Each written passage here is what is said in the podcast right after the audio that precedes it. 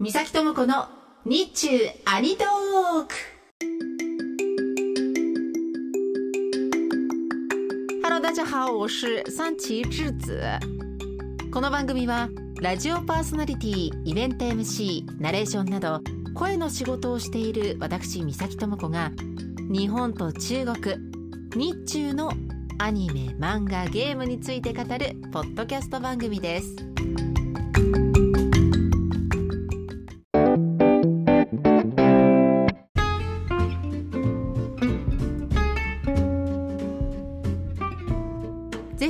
引き続いて今回もゲスト会井田彩先生がゲストです。改めて井田先生のご紹介をしましょう。中国語発音講師で中日翻訳者でいらっしゃいます。また中国語音読サークル林論の主催も務めていらっしゃいます。2007年から2008年まで NHK オンラインニュース韓语視頻節目で中国語キャスターを務めていらっしゃいました。発音の楽しさを学習者に伝えたいと発音矯正専門のレッスンを行っていらっしゃいます。2022年には著書である臨図式中国語発音矯正を出版。街中の中国語など役所も多く手掛けていらっしゃいます。そんな中国語発音講師翻訳者でもある井田先生ならではの目線で陳情令の魅力を語っていただいた後半です。えぜひたっぷりとお楽しみください。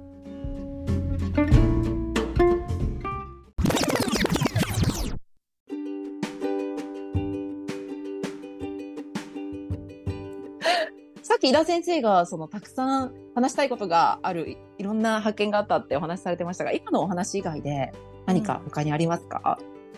うん、あえっ、ー、とねそうだな。じゃあ発音の面でっていうことで言うと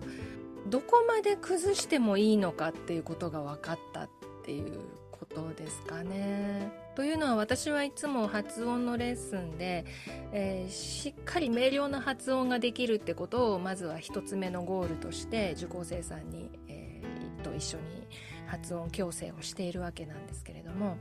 えー、口を大きく開けて大きな声を出して聞き間違えられることのない発音をしましょうっていうふうに言ってるんですがでネイティブさんがみんながみんな口を大きく開けてはっきり喋っているかというとそうではないのでネイティブさんのようにペラペラ喋ったり時にはボソボソ喋ったり、えー、カジュアルな喋り方をしたりっていうのを目指すためにはその前にはっきりした発音をしなくちゃいけませんよってことをお伝えしてるんですよね。でそのはっきりした発音ができた上でじゃあその後どれぐらいボソボソしていいのかっていうところの実例がたくさん見られたっていうかですね。で、しかもそれが街中の人が喋っている中国語じゃなくて、プロの声優さんが商品として出しているドラマの喋り方として見られたのが嬉しい。まあ、何を言ってるかというとですね、母音で声が出ないことがあるっていうこととそれから成長が結構落ちることがあるっていうのが私とっても新鮮でした例えばインフフっていうグッアイテムが出てくるじゃないですか。はい、ウシエンが作った、えーと、ほうきっていうんですかね。インが一世、フーが三世、フーが二世なんですけど、これをランジャンがですね第1話ぐらいかなあの捕まえたあの悪霊みたいなのがどうもインフフの影響を受けているらしいと思ってインフフってつぶやくところがあるんですけどそれがですねもう声がほぼ出てないんですよ。インフフっていう感じなんですよね。であの声がほぼほぼ出てないのに、ふっていう HU の H の音と、ふっていうのの FU の F の音はしっかり聞こえるんですよね。声が出ないぐらいであっても死因はちゃんと聞かせるんだっていうのが分かった。うん。それで、そのインフフのフあの、ラオフって虎っていう字のフですけど、HU の H がですね、もう、あの、H って音は GKH グーグークフっていう3つが同じ場所で発音する子音なんですけれどももう K と同じぐらい摩擦音が強く出たんですね。K と H が同じぐらい摩擦音が出る。その「ふっていう発音があのあ出た出たこれが H の発音だよね みたいな。そう第1話からそれで燃えてました。やり方が本当独特すぎる井田先生。あ確かにでもこう空気が通る時の音で、うん中国の方は判断することができるんだなっていうのは今お話聞いてて思いました。そうなんです。ランジャンのセリフは特にそれが多くてあのほぼ声が出てなくてささやき声みたいな。あれ声優さんもよくちゃんとマイクにその音が入ったもんだなって思うぐらいなんですけど。ねマイク吹いちゃいそうですけどねそういう音って。そうそう。うん。その成長が落ちるっていうのはどういうことなんですか？あのねあのねウェイウーシエンの名前がウェイウーシエンって4世2世4世。あそう。ウェイウーシエンのことをランジャンをウェイインって呼ぶんですよね。ウェイインは4世1世なんですけどこのウェイの4世がほぼ落ちてるんですよね。もうねウェイインウェイインっていう感じですね。ポンポンってあー確かに。発音してるんですね。はいはい。うん。あのー、4声で発音したら、ウェイインってなるはずなんですけど、しっかりウェイインって言ってるのは、あの、崖から落ちそうな ウェイインを手で捕まえるっていう、あ、違う。崖から落ちるウェイインに呼びかける時ぐらいなんですよ。はいはいはいはいはい。あの時はウェイインって呼んでるんですよ。なんだろう、こう、ねえ絶対にこう死なせないぞっていう、ね、呼びかけ、力が入った呼びかけだから、こう成長もしっかりしてるってことですかね。そうだと思います。それ以外の時は大体ウェイインって感じなんですよね。ああ、なんか2世みたいに聞こえますよね、確かに。うんウェイか。ううんん。ちなみにこの陳情令のキャストの中で一番ボソボソ喋ってるのはやっぱりランちゃんなんですか？母音の声が出ないっていうのはランジャンですね、ああとあの私の好きなシーンでもう48話ぐらいですかね。えっとジャンちゃんがある一つの大きな秘密を知ったことで怒りとあのウェイイに対する怒りと申し訳なさがないまぜになってむっちゃ怒るっていう場面があるんですけどむっちゃ怒ってるけどあのでもすまなかったみたいなことを言うシーンがあるんですよね。それに対して、うん。ウェイウシエンが「いや僕にすまないなんて言わなくていいよ」あれはもう全部過去のことだからお互いに水に流そうっていうようなことを言うんですけどこの時のウェイウシエンがいつもあんなに快活にペラペラ喋っていたにもかかわらずこの時はそのねかなり母音の落ちた摩擦音多めの発音で 喋るんです。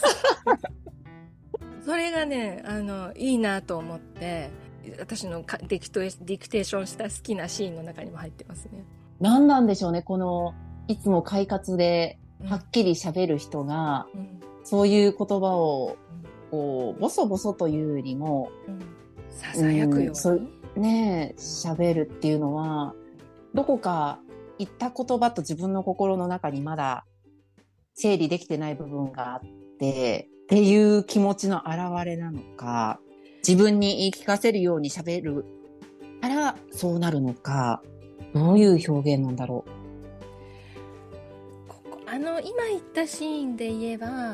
う。はい。そのジアンちゃんがすごく心の中が苦しいはずなんですよね自分うんうんのうん。尊厳というか誇りがぐらぐらしてしまうような事実を知ったことによって、えーもう怒りも なんかないいろいろ怒りも愛も何もないまぜになってるところ。そのジャンちゃんの気持ちをこう分かるからこそ本当に僕はなもう何とも思ってないから気にしないでっていうことを心から伝えたい場面なのかな。相手の気持ちに寄り添ってるんだと私は思思いたいですああ、最高。なるほど。うんここはあれですだからねあれですよユモン・シュアンジエのねうゆう雲母総結のなんつうかこ この二人にもブロマンスがあるというかですね、確かに確かに確かに。はいそうですね。うん公式のカップリングではないとはいえ、うん二人の関係もね、うんうん特殊ですもんね。そうそうそうカップリングじゃなくてもやっぱ義兄弟でほん本当に義兄弟として育ってきましたからなんかその、うんなんかね友情の強いえー現れみたいなのが感じられるかなと思いますね。うーん、面白い。そうですか。あと一つ聞きたいのが、はいあの発音の先生としても活躍されている井田先生なんですが、翻訳のお仕事もまあされていて、そういった翻訳者の目線から見て陳情例というのはどうなんですか？もうねこのね字幕翻訳が素晴らしいんです。はいほんと素晴らしいです。えっとねほドラマの字幕に関しては例えば10年前5年前と今とでは多分環境が変わっているらしくてちょっと前に字幕翻訳者さん中国ドラマの字幕翻訳をされている方が、えーのインタビュー記事というのがネットに出ていたんですけれどもその先ほど話題にした呼びかけ方などが原文がどうあどうであれ例えば「ランアーゴンズ」とか「えーな何ワンジーシオン」とか「えーランワンジー」とかどんな呼びかけ方をしていようとも視聴者が分かりやすいように一人の登場人物には一つの呼びかけ方しか字幕で書けないっていう制約が以前あったんですって。へえ。うん、ところが今ではあの中国語ドラマもたくさん輸入されて輸入っていうのかしらあの配信されていてファンも増えたし見る私たちの側視聴者の側がその中国の文化に対する理解度が上がってきているということで一人の人に対する呼びかけ方が複数あるっていうのも字幕の上で表現してもいいっていうように変わってきたんですって。だからあのーさっき言った呼びかけ方の違いっていうのも字幕を見ているだけでもかなり、えーその中国語が聞き取れなかったとしても字幕を見ているだけでも味わうことができるようになってるみたいなんですよね。それがとてもいいことだなと思ってます、でそのそれは最近のあの字幕界の全体の変化らしいんですけど、はい。やーこの陳情令の字幕ディクテーションをしたからこそ原文が何て言ってるかが分かってそれあで中国語の文章っていうのは漢字一文字に意味がギュッと凝縮されていますから普通日本語に訳すと文字数が1.5倍ぐらいになるって言われてるんですよ。でもそれを1行13文字っていうのの中に字幕っていうのは収めなくちゃいけないんですよね。だから中心となる意味をしっかり把握してそれを日本語でぴったりくる表現を選んで字幕に起こすっていうのはとっても大変なことなんです。私以前字幕の翻訳の修行も修行だけしたことがあるんですよ。あの下役も時代劇で下役もしたことがあるんですけども。まあ難しいんですよ。それがねはい。全編通して素晴らしい翻訳が多かった一番しびれたのは、近隣代でウェイ・ウシエンの正体がバレてウェイ・ウシエンが剣を抜いたことによって正体がバレてもうお前はイーリン・ラオズだろ仮面を取れって言われたいるっていうね場面があるんですけどそこでランジャーンが一緒に逃げてくれるんですよね。ウェイ・ウシエンと一緒に。うん。でウェイ・ウシエンがランジャーンに向かって言うわけですよ。今僕僕と一緒に出たらお前の名声は地に落ちるぞと。それでもいいのか。後悔しないのか。みたいなことを言うんですよね。それに対してランジャンが「話多」って言うんですよ。話多いって言うんですよ。話多ああ、ははははは。あの、まあ、話が多いぞと。あのお前が何と言おうとも僕は私は行くんだ。みたいなね。ことで。くどいぞとかね。そういうことを言いたいと思うんですけどうん。そこについている字幕が「愚問だ」ってついてるんですよ。聞くまでもないことだっていうのがついてる。もうね「ホワト」ってたった2文字ですからそれに合わせた短い日本語字幕にしちゃいけしなければならないのにぴったりのね翻訳だなと思ってしびれてます。確かにこう、いろんな言葉で置き換えられるところで、そのたくさんの選択肢の中で、一番もベストなものをね、出してこられたなっていう感じは、後から見てる私たちが勝手に、言って、誰やねんっていう感じですけど、いや、それは確かにすごいですね。えっ、と、中国語がわかる方は日本語、ね、字幕もぜひご覧いただきたいですね。そうですねはい、うん。本当そう思いますね、レベルの高い方たちの手によって、こう私たちの手元に届けられ、で、たくさんのファンがいて、なんかいい作品だなというか、素敵な現象だななんていうふうに思いながら、ね、改めて、えーお話聞いていたわけなんですけど、え、戦場令に始まり、で、そこから、あの、ドラマ、結構見てらっしゃるんですよね？見て見見ちゃいますね。ちょっと仕事がおぼつかないぐらい見てるかも。ちなみに今ハマってるのは何なんですか？えーとですね。陳情令をね何週も見た後にえっ、と例例つながりでサンガレーを見ましたね。サンガレー。ブロマンスつながりですね、うすん。ごい良かったです。サンガレーはねあのサンガレーはディクテーションしない。なんでかっていうと、はい。あの詩の引用がむっちゃ多いんですよ。へー。異教とかあの理想とかそのこ古文の引用がむちゃくちゃ多いんですよ それちょっと教養がある人じゃないと あれあれは翻訳大変だっただろうなと思います。あ、そうですか。そうなんですよ。あのサンガレーのエンディングテーマ曲でねすごいいい曲があるんですけれどもそれもあの、えっとほぼほぼ詩の引用で歌詞ができていてあの調べた方が YouTube に上げてらっしゃる動画があるんですけどこの行は詩教の何とかこの行は誰誰それの何の詩みたいな その原点を書いてああるんですよね。うんで引用のないところもあるんですけど、はい、あの引用のないところにはね私もう歌を聴いていてすごく印象的だったフレーズで「出会いは遅すぎた。でもまだ遅くはない」みたいな歌詞があってそれは引用なしなんですよ。転居なしなんですよ。だからきっとこのエンディングテーマ曲を作った人はドラマを見てそのね出会いは遅すぎたかもしれないけれども遅すぎるということはないみたいなテーマを感じ取ったんじゃないかなと思っています。え井田先生はその、まあ、サンガレーを見て、あの、この陳情令に関しては、魔導阻止のアニメとか、あと原作の小説うん、もご覧になったんですか？あそうです「魔導阻止」のアニメを見ましたね。それから原作を買ってあの原作であの中国語版で全部読もうかと思ったんですけどもあの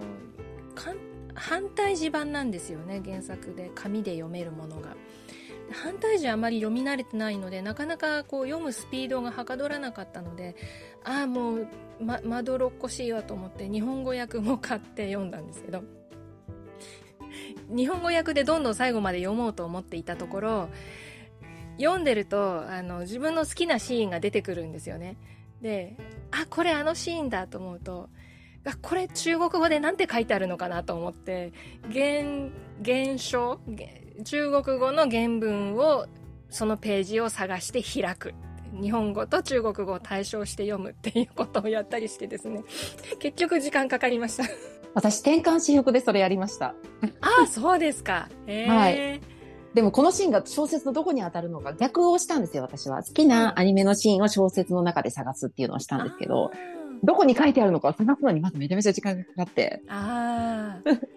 私今転換私服の小説読んでるんですよああ、そうなんです。日本語版、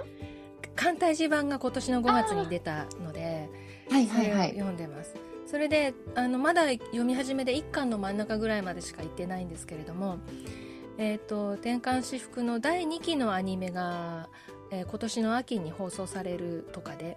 はい。今その転換私服の予告に出ている場面をつい一昨日ぐらいに読んだとこなんですよね。あ あああれだわあそこだわと思って。あ、あのシーンすごいですよね。うんそうそう。そう。ちょっと燃えるシーンですよね。ねえ、あんなこう単純作業というか、なんてことのないシーンを、こう、ドラマチックに描いている。で、それがアニメでどうなるんだっていう。いや、アニメの予告見たときに、あの赤いカーテンがうん。間にあるっていうのをうん。私、うん。映像で見て、改めて、うん。あ、そうだったって思って、うん。いや、美しいなと思って予告編は見てました。いや私だからねなんかすごく気に入ると原作が読みたくなるんですけれども。うんうん。あのサンガレーはですね原作が手に入らないんですよあのもう元のネット小説のネットサイトでも見られないし一度紙の本が出たらしいんですけれども今絶版になっていて海賊版しか手に入らないらしいんですよね、うん。うん。で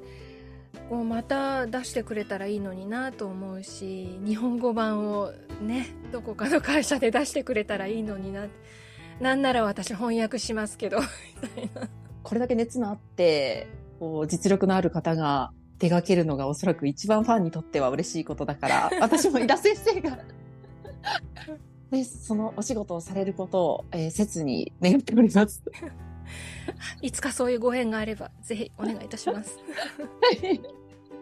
で、いろいろとここまで、えーエンタメについて語っていただいたわけなんですが、最後に、ね、井田先生と、お陳情令について話したいとかじゃなくて、先生はやっぱり発音を教えてくださる先生なので、普段どんなことをされているかの告知と、あと改めて、もしよければ、えー近々で何かあったりとか、お伝えしたいことがあれば、ぜひ皆さんに、えーお伝えください。はいありがとうございますえっ、と私はえっ、と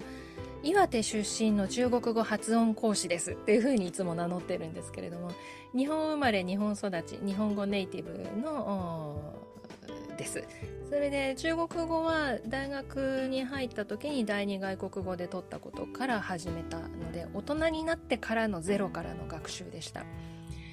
でえっ、とそうですね。最初から発音がうまかったわけではなくて、え2段階ぐらい自分でこう、20代の終わりに1回そして中国語を教え始めてから1回という感じで発音をだんだん良くしてきました。でそんな経験を、えー、とお話しすると割とお喜びいただけるので中国語の発音専門の講師としてオンラインで教え始めてから今5年目6年目くらいになります。はい。それでえっ、と生徒さんが私を探してきてくださる時をウェブで発音矯正と中国語の発音矯正と探して、えー来てくださるみたいなんですよね。えーで10人生徒さんがいらっしゃったとしたらそのうち初めて今から中国語を始めますっていう方は1割くらいで中国語を学び始めて12年ですっていう方が1割ぐらい。で8割ぐらいの方が中級者以上の方ですね。で、えー、と私は中国語の発音を矯正する修正するっていうことはいつからでもできると思っています。だからこんなにもう何年も中国語を勉強した後だったら癖が直せないんじゃないかと気にしていますっていう方がね皆さんそうおっしゃるんですけども大丈夫です。というのは、えーあなたの発音が悪いからうまく喋れないんじゃなくてあなたは知らないことがあるからその正しい発音がをしていないだけなんです。ちゃんと知るべきことを知ったらちゃんと通じる美しい発音にしていくことはできますよっていうようなポリシーを持ってやっております。でオンラインなのでどこにお住まいの方でも時間さえ合えば、えー、一緒に学んでいけます。はい。それでですねえっ、ー、と、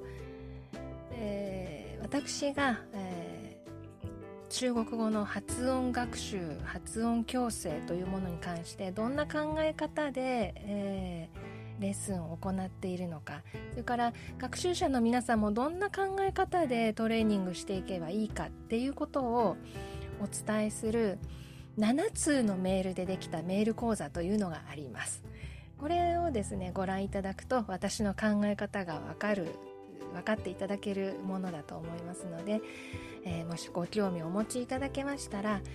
えー、私のメールマガジン題名はですねちょっと長いですよ。中国語の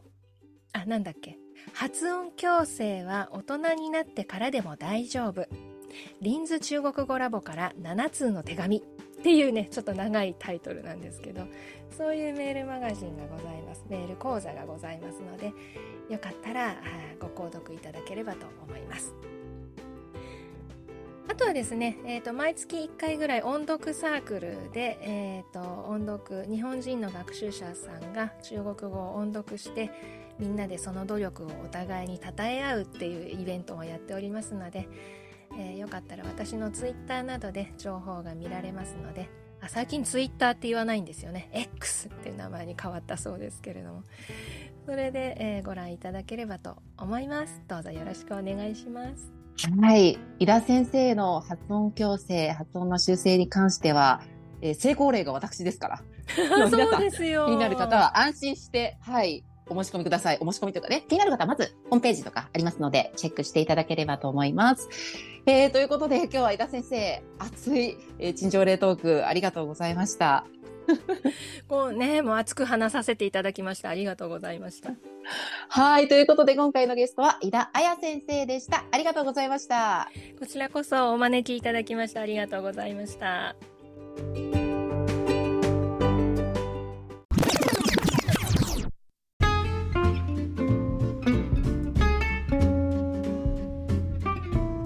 いかがでしたか？発音、字幕の観点から語る陳情例、なかなかにマニアックだったんではないでしょうか。井田先生に発音矯正のレッスンをしてもらいたいという方、私からも、えー、太鼓判が押せる先生です。気になる方は、井田彩先生のホームページ、ぜひチェックしてみてください。ということで、今回の日中アニトークはここまでです。私とはまた次回お耳にかかります。再见。Thank you.